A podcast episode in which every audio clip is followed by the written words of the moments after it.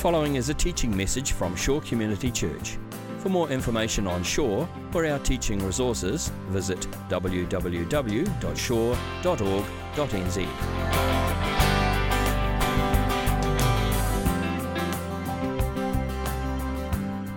Now, this morning we are going to be in Luke chapter 17 and verse 20, and uh, Jennifer Bowden's going to come and read that passage for us. Once, on being asked by the Pharisees when the kingdom of God would come, Jesus replied, The coming of the kingdom of God is not something that can be observed, nor will people say, Here it is, or there it is, because the kingdom of God is in your midst. Then he said to his disciples, The time is coming when you will long to see one of the days of the Son of Man, but you will not see it. People will tell you, There he is, or here he is. Do not go running off after them. For the Son of Man in his day will be like the lightning, which flashes and lights up the sky from one end to the other. But first, he must suffer many things and be rejected by this generation. Just as it was in the days of Noah, so also it will be in the days of the Son of Man. People were eating, drinking, marrying, and being given marriage up to the day Noah entered the ark. Then the flood came and destroyed them all. It was the same in the days of Lot. People were eating and drinking, buying and selling, planting and building. But the day Lot left Sodom, fire and sulfur rained down from heaven and destroyed them all. It will be just like this on the day the Son of Man is revealed. On that day, no one who is on the housetop with possessions inside should go down to get them. Likewise, no one in the field should go back for anything. Remember Lot's wife. Whoever tries to keep their life will lose it and whoever loses their life will preserve it. I tell you, on that night, two people will be in bed. One will be taken and the other left. Two women will be grinding grain together. One will be taken and the other left. Where, Lord? they asked. He replied, Where there is a dead body, there the vultures will gather. Thanks, Jenny. It's a great passage, isn't it? Wow, leaves you hanging there.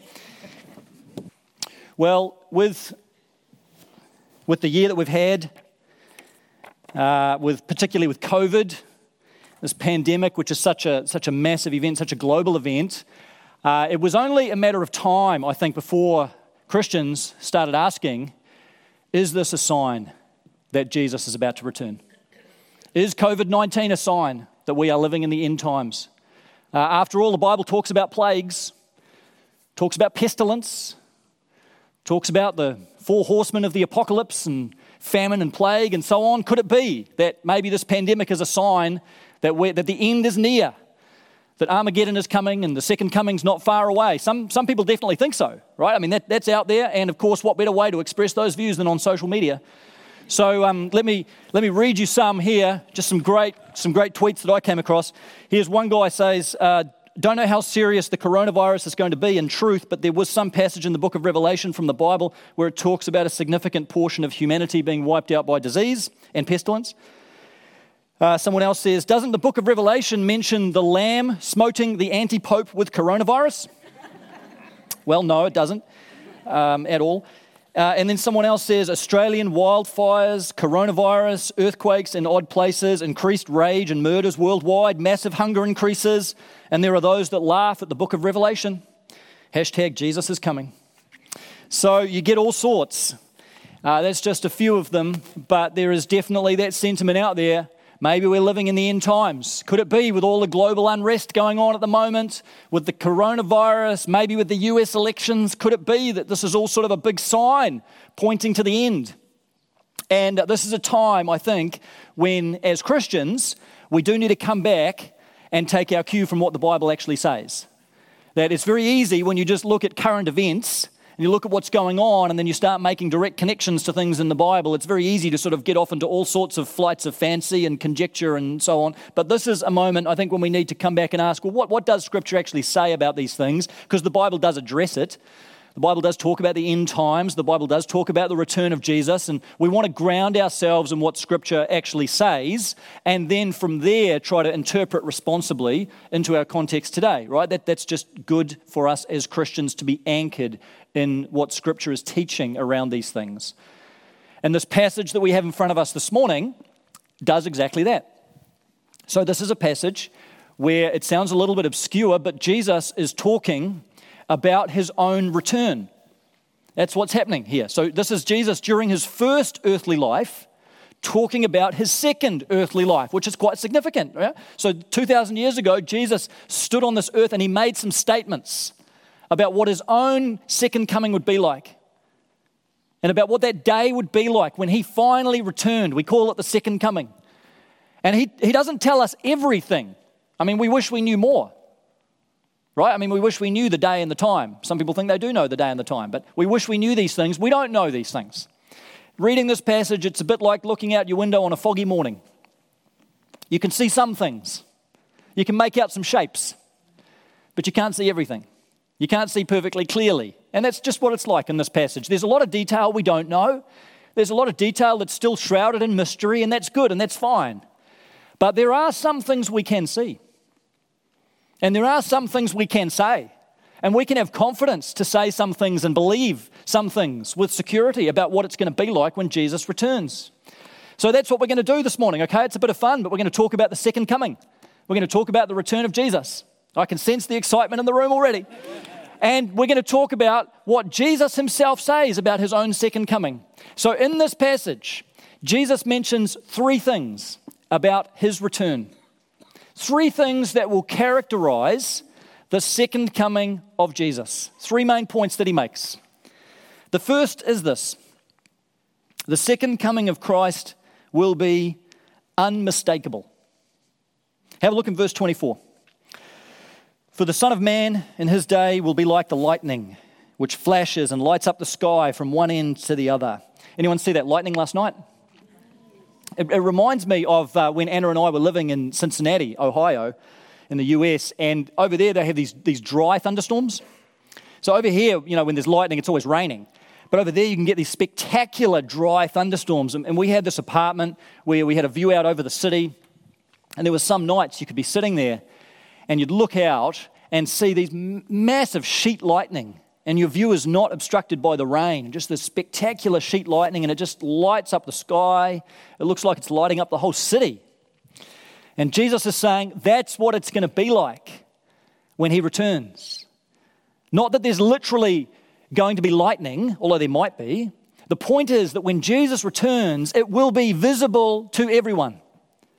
It's going to be universally witnessed by all people everywhere. It's not going to be like if you're living in the wrong part of the world at the time, you won't see him because he returns over here.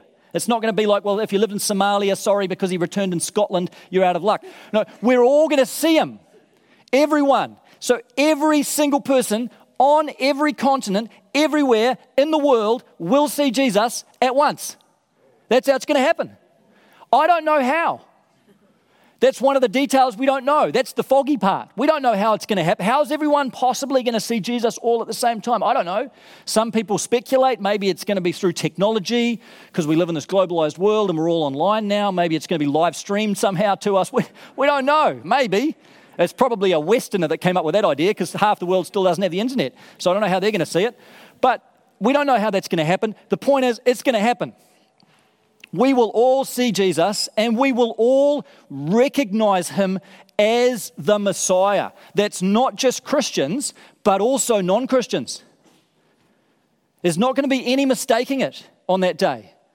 The Bible says they will look upon the one whom they have pierced and they will mourn because of him. Even unbelievers on that day will recognize Jesus as the true Messiah. Now, on that day, it's going to be too late to choose. We're already choosing in this life who we serve. On that day, you've made your choice. But every eye is going to see him, every knee is going to bow to him, every tongue is going to confess that Jesus Christ is Lord. Universally, we will witness the return of the King. It's going to happen. Now, what that means for you in the present is this here's just a little rule of thumb to carry with you through life, okay? If you ever wonder if someone is the Messiah, if ever you hear of someone, see someone, and you wonder if it's Jesus, if it's the second coming, it's not. Okay, just flat out, it's not. That's a great rule of thumb because on that day, when it really happens, you will not wonder. You will not be like, oh, could it be him? Looks a bit like him. He looks Jewish. Could this be Jesus? It's not going to be like that. You will know. You just, everyone will know. It's unmistakable. That's why Jesus says, don't go running off after this person saying, here he is. Don't go running off after that person, here he is. You will know and you will see, and it will be unmistakable. So let's not get sucked in by anyone claiming to be the Messiah. When Jesus returns, it will be obvious and visible and unmistakable. Okay? That's the first point. Then, the second thing Jesus says about his return is that it will be unpredictable. Have a look in verse 26 to 29. He talks here about the days of Noah, that story in Genesis, Noah and the ark.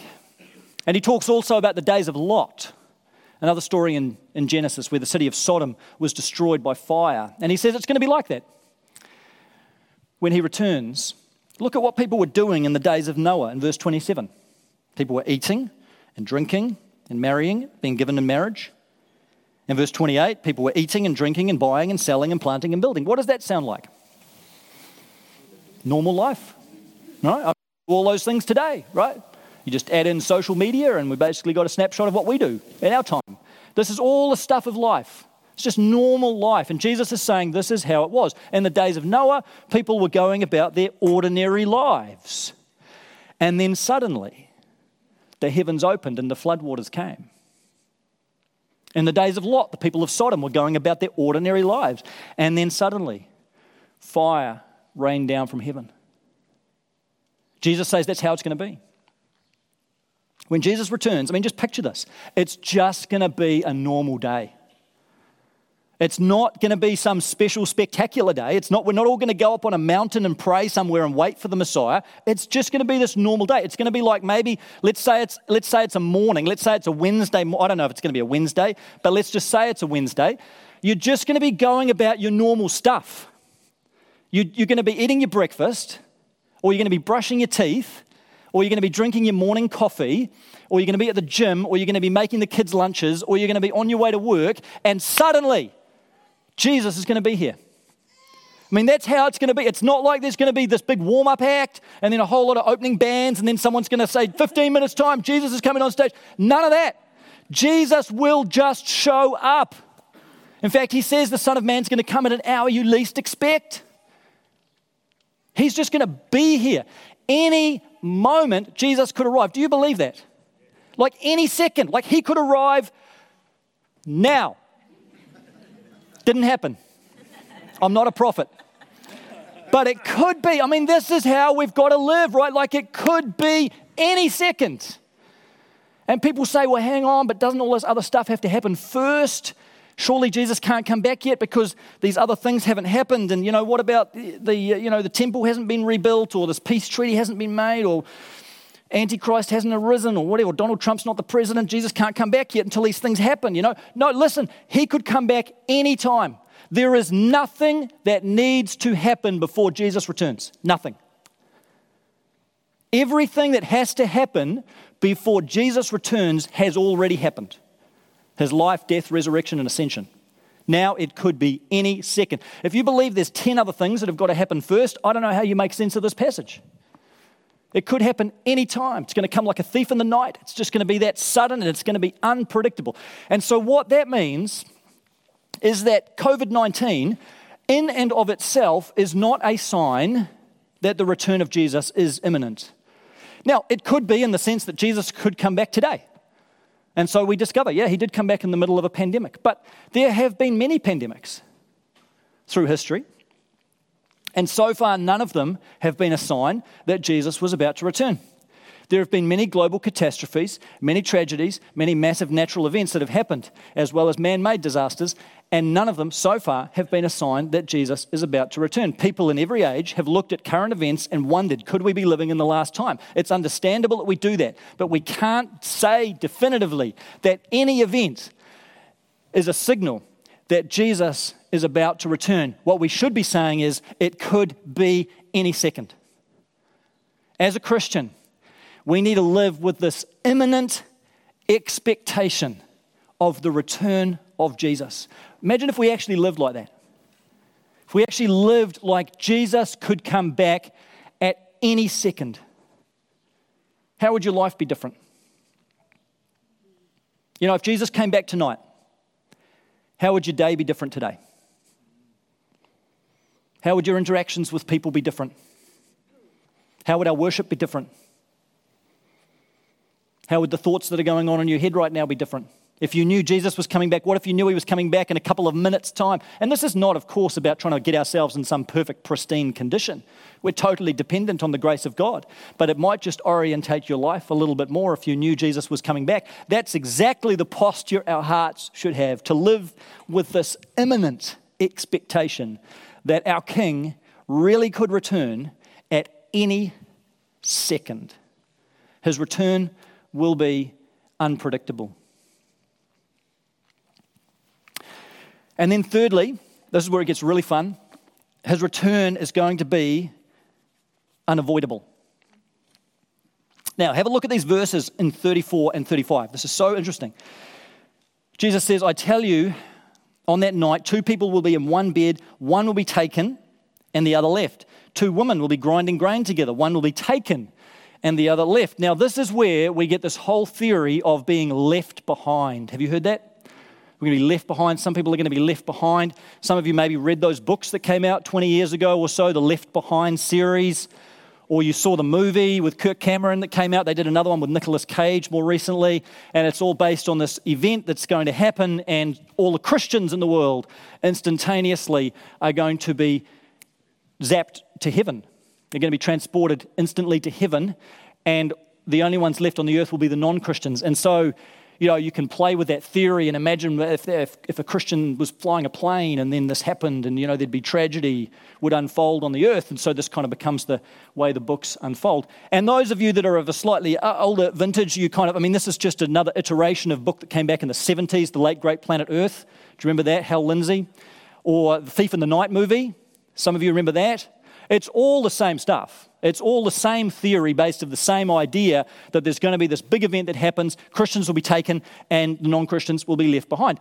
And some of that, not all of it, but some of it is based on this passage where Jesus talks about there's going to be these two people, one's going to be taken, one's going to be left behind. So Jesus does teach on this. But this is where we need to look closely at what he's actually saying. Now, I find it helpful to compare this passage with the parallel passage in Matthew, where Jesus says the same thing, but the wording is slightly expanded. It makes it a little bit easier to understand. In Matthew 24, you don't need to turn there, but just listen to this. Uh, Jesus says, verse 38, For in the days before the flood, so he's talking about Noah again, in the days before the flood, people were eating and drinking and marrying and giving in marriage up to the day Noah entered the ark, and they knew nothing about what would happen until the flood came and took them all away. That is how it will be at the coming of the Son of Man.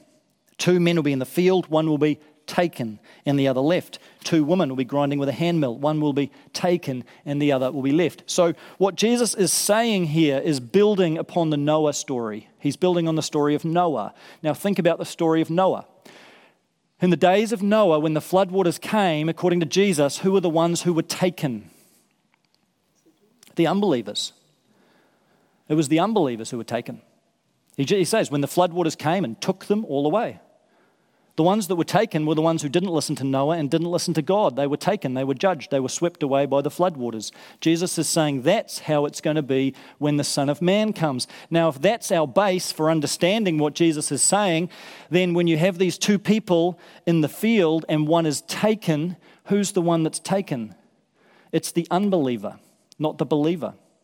You have these two people in bed. One is taken, one is left. Who's the one that's taken? It's not the believer, it's the unbeliever. If you see what Jesus is saying based on the Noah story, do you see how this is the exact reverse of what the Left Behind series is saying?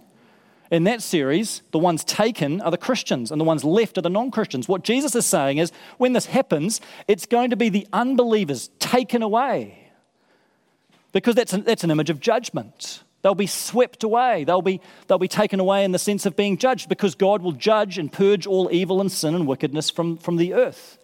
And the ones who are left will be the believers, will be the ones who welcome Jesus to earth, whose lives are preserved, and then we reign with Christ over the new creation for eternity. So this is where it's so important that we come back to actually look at what did Jesus say in his own words and not just simply buy into what did I read in the Left Behind series. We've got to get our theology from Scripture, yes, not from movies, even if they are Christian movies, because the theology is not always right.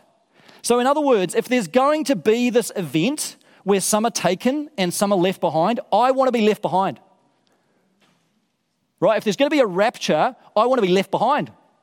I don't want to be taken because the ones who are taken are judged. They're taken away to judgment. I, I would rather be left behind because those are the ones whose lives are preserved, and then we become uh, those who are part of the kingdom.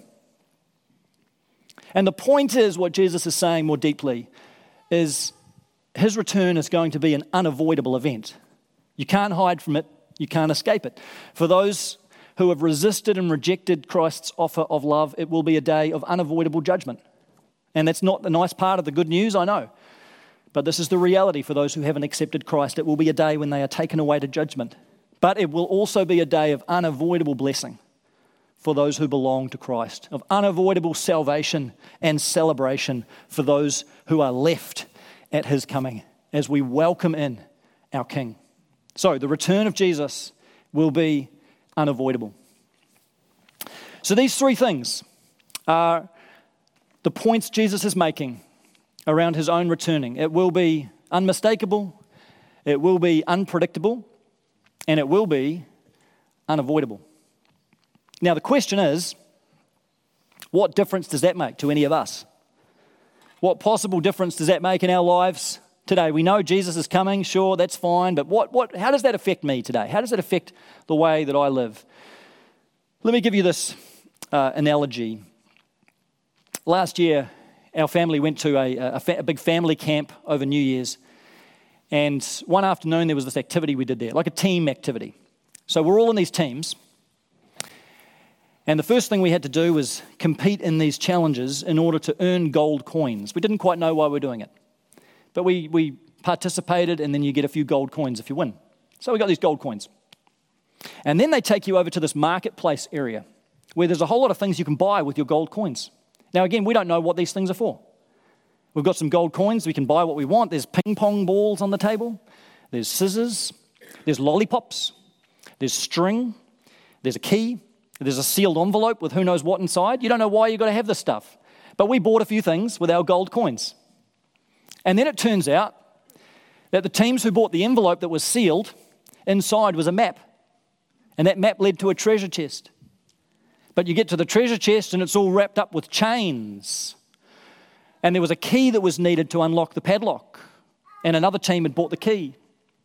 And then once the chains are off the treasure chest, you realize there's a combination that you need to actually open the treasure chest. And that combination is written on the ping pong balls that another team had purchased. And so that team comes forward with the ping pong balls and they officially are able to open the treasure chest and there's all these lollies inside. Now, thankfully, when it was opened, the kids just dived in and everyone had lollies.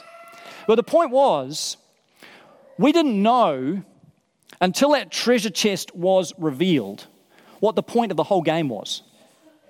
Like we're going through this whole game, we're getting the gold coins, we're buying all these things, you don't know what's going on. And then finally you see the treasure chest and it all makes sense. And you realize what this was all leading up to. Can you see where this is going? So, this is an analogy, I think, of what Jesus is saying. We're all going through life. You know, we're playing this game of life.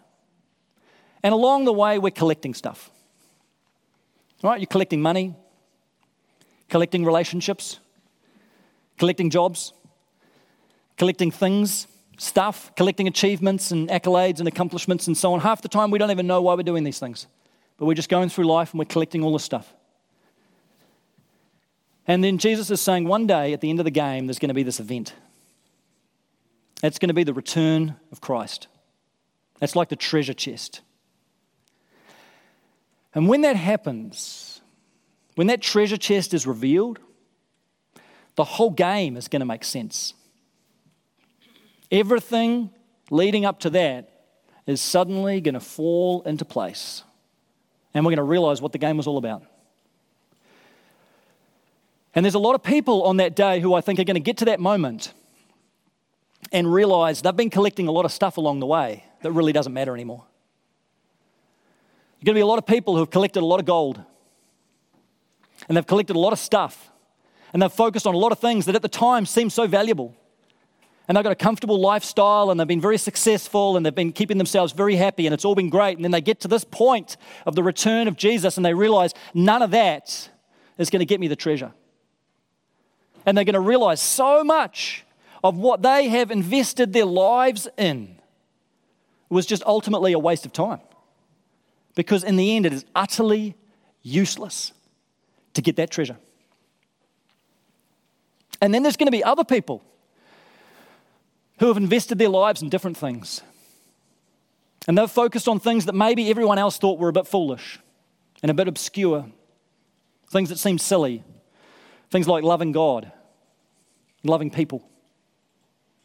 But they've invested in those treasures. And they're going to get to that day and they're going to realize that's the key that unlocks the treasure chest.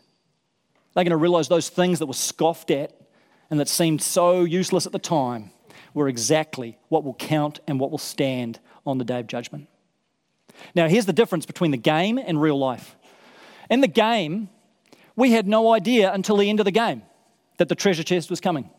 Like we had to go through the whole game just not sure and we're guessing and you don't know what you're doing and then finally it makes sense. But the whole reason Jesus gives us this teaching is so we would know. Right? I mean, Jesus says, I don't want you to miss out on the treasure. I'm telling you now. That's why Luke 17 is in the Bible, so that we wouldn't get to that day and go, What? I didn't realize. I thought all this other stuff was so valuable. Jesus is saying, I'm telling you now, you will have no excuse on that day. The treasure is there. I am coming again. And he says, I want you to live, therefore, in view of that day. Jesus is saying, I don't want you to get to the end and look back with massive regret over what you have invested your life in. I don't want you to get to that day and hear the Father say, What a great performance, but you've completely missed the point. Jesus says, I want you to get to that day and be able to stand firm because you have that key of eternal life in your hand because you've invested in loving God and loving people. That's why this chapter is in the Bible. That's why when we have that vision of the return of Jesus in our mind, that becomes the future that we live towards. It's not just pie in the sky when we die. This is the anchor for our soul in the present. That's the day that is like our true north that we're living for. We live towards that day if you're a Christian. You keep your eye on that day as you're making decisions in life. You're thinking about where you're going. You're thinking about how to invest and, and make strategic decisions in life. You keep your eye on that day and you think, what's going to matter on that day? Is this really going to count on that day? You think about next year starting to put in place the big pieces in your life for next year and the priorities and what's going to be taking up most of your time next year are those things that will matter on that day. When, when you stand before Jesus on that day, are these things that are really going to count for anything? Or will it just be like chaff that the wind blows away? You think about what takes up your time now, what consumes your emotional energy, what consumes your mental energy, what you're focusing on, what you're giving your money to, what is, what is keeping you up at night. You think about these things. Are these things that are going to matter in the scope of eternity? Are these things that will stand on that day, or will they just fade away? And when you think about those things that really do count for something, faith and hope and love, you know, faith growing deeper in our relationship with God, living in hope of His returning, and love, genuine love towards God and towards other people, those things, those values, are those the values that are really driving you? Are those really the central values in your life? These things that are actually going to count when Jesus returns? In a sense, we want to live our lives in reverse, yeah? You want to picture yourself on that day when Jesus returns. I mean, just picture it. And Jesus stands there before you on that day and he returns. And it's, it, just imagine it's actually happened. And then you look back on your life. And what are you going to think? What are you going to reflect on when you look back on your life? You're going to think, man, I wish I'd just spent a little bit more time on social media. You know, is that going to be the thought that goes through your mind? If I just spent a bit more time on TikTok, man, could have made some awesome videos. You know, is that going to be what is forefront in your mind? Or are you going to think, man, if only I'd just drawn deeper to God, anchored myself in His grace. I wish I'd trusted Him more. I wish I'd grown in, in my love for Him more. I wish I hadn't worried about things so much and left more in God's hands and pursued things that were meaningful in life and loved God and loved other people. I think those are probably the thoughts that are going to be rolling around in our minds on that day. And I just don't want you to miss out. I don't want you to be filled with regret on that day and look back over a life that's been full of all kinds of good achievements, but things that ultimately don't get you the treasure. I want us to be able to stand there confident in our identity in Christ, ready to step into the kingdom of God. And you know, as you focus more and more on that day, you know the other thing it does? It just fills you with a sense of excitement, doesn't it? Doesn't it just stir your heart? I mean, that's part of, I guess, what I'm hoping will happen this morning, that there will just be something in our hearts that actually just longs for Jesus to return. That's who we're supposed to be as Christians. You know, that we long for that, that we live with this expectation of that. And, and, and we look around us at the brokenness of this world. And you just feel sometimes like it can't get any worse. And you just find yourself crying out, Come, Lord Jesus. Just come and make it new. Come and step in. Come and claim your kingdom. Come and claim this world. Come and rule the nations as the true King of Kings. There's no earthly Savior that's going to save us. It's only the King of Kings. And we should have that heart that longs for the return of Jesus, that has this joy that one day our King is going to be here. It's really going to happen one day. In a flash, in the twinkling of an eye, the Bible says, the trumpet will sound, and the dead will be raised, and the perishable will clothe itself with the imperishable, and the mortal will give way to immortality, and death will be swallowed up in victory. That day is coming. We want to live for that day. We want to long for that day. We want to be full of joy that that day will soon be here. Let me finish with the words of an old hymn that captures something of the excitement, I think, of what's going to happen when Jesus returns. I cannot tell how all the lands shall worship when at his bidding every storm is stilled. Or who can say how great the jubilation when all the hearts of men with love are filled. But this I know the skies will thrill with rapture, and myriad, myriad human voices sing, and earth to heaven, and heaven to earth will answer. At last, the Savior, Savior of the world is King.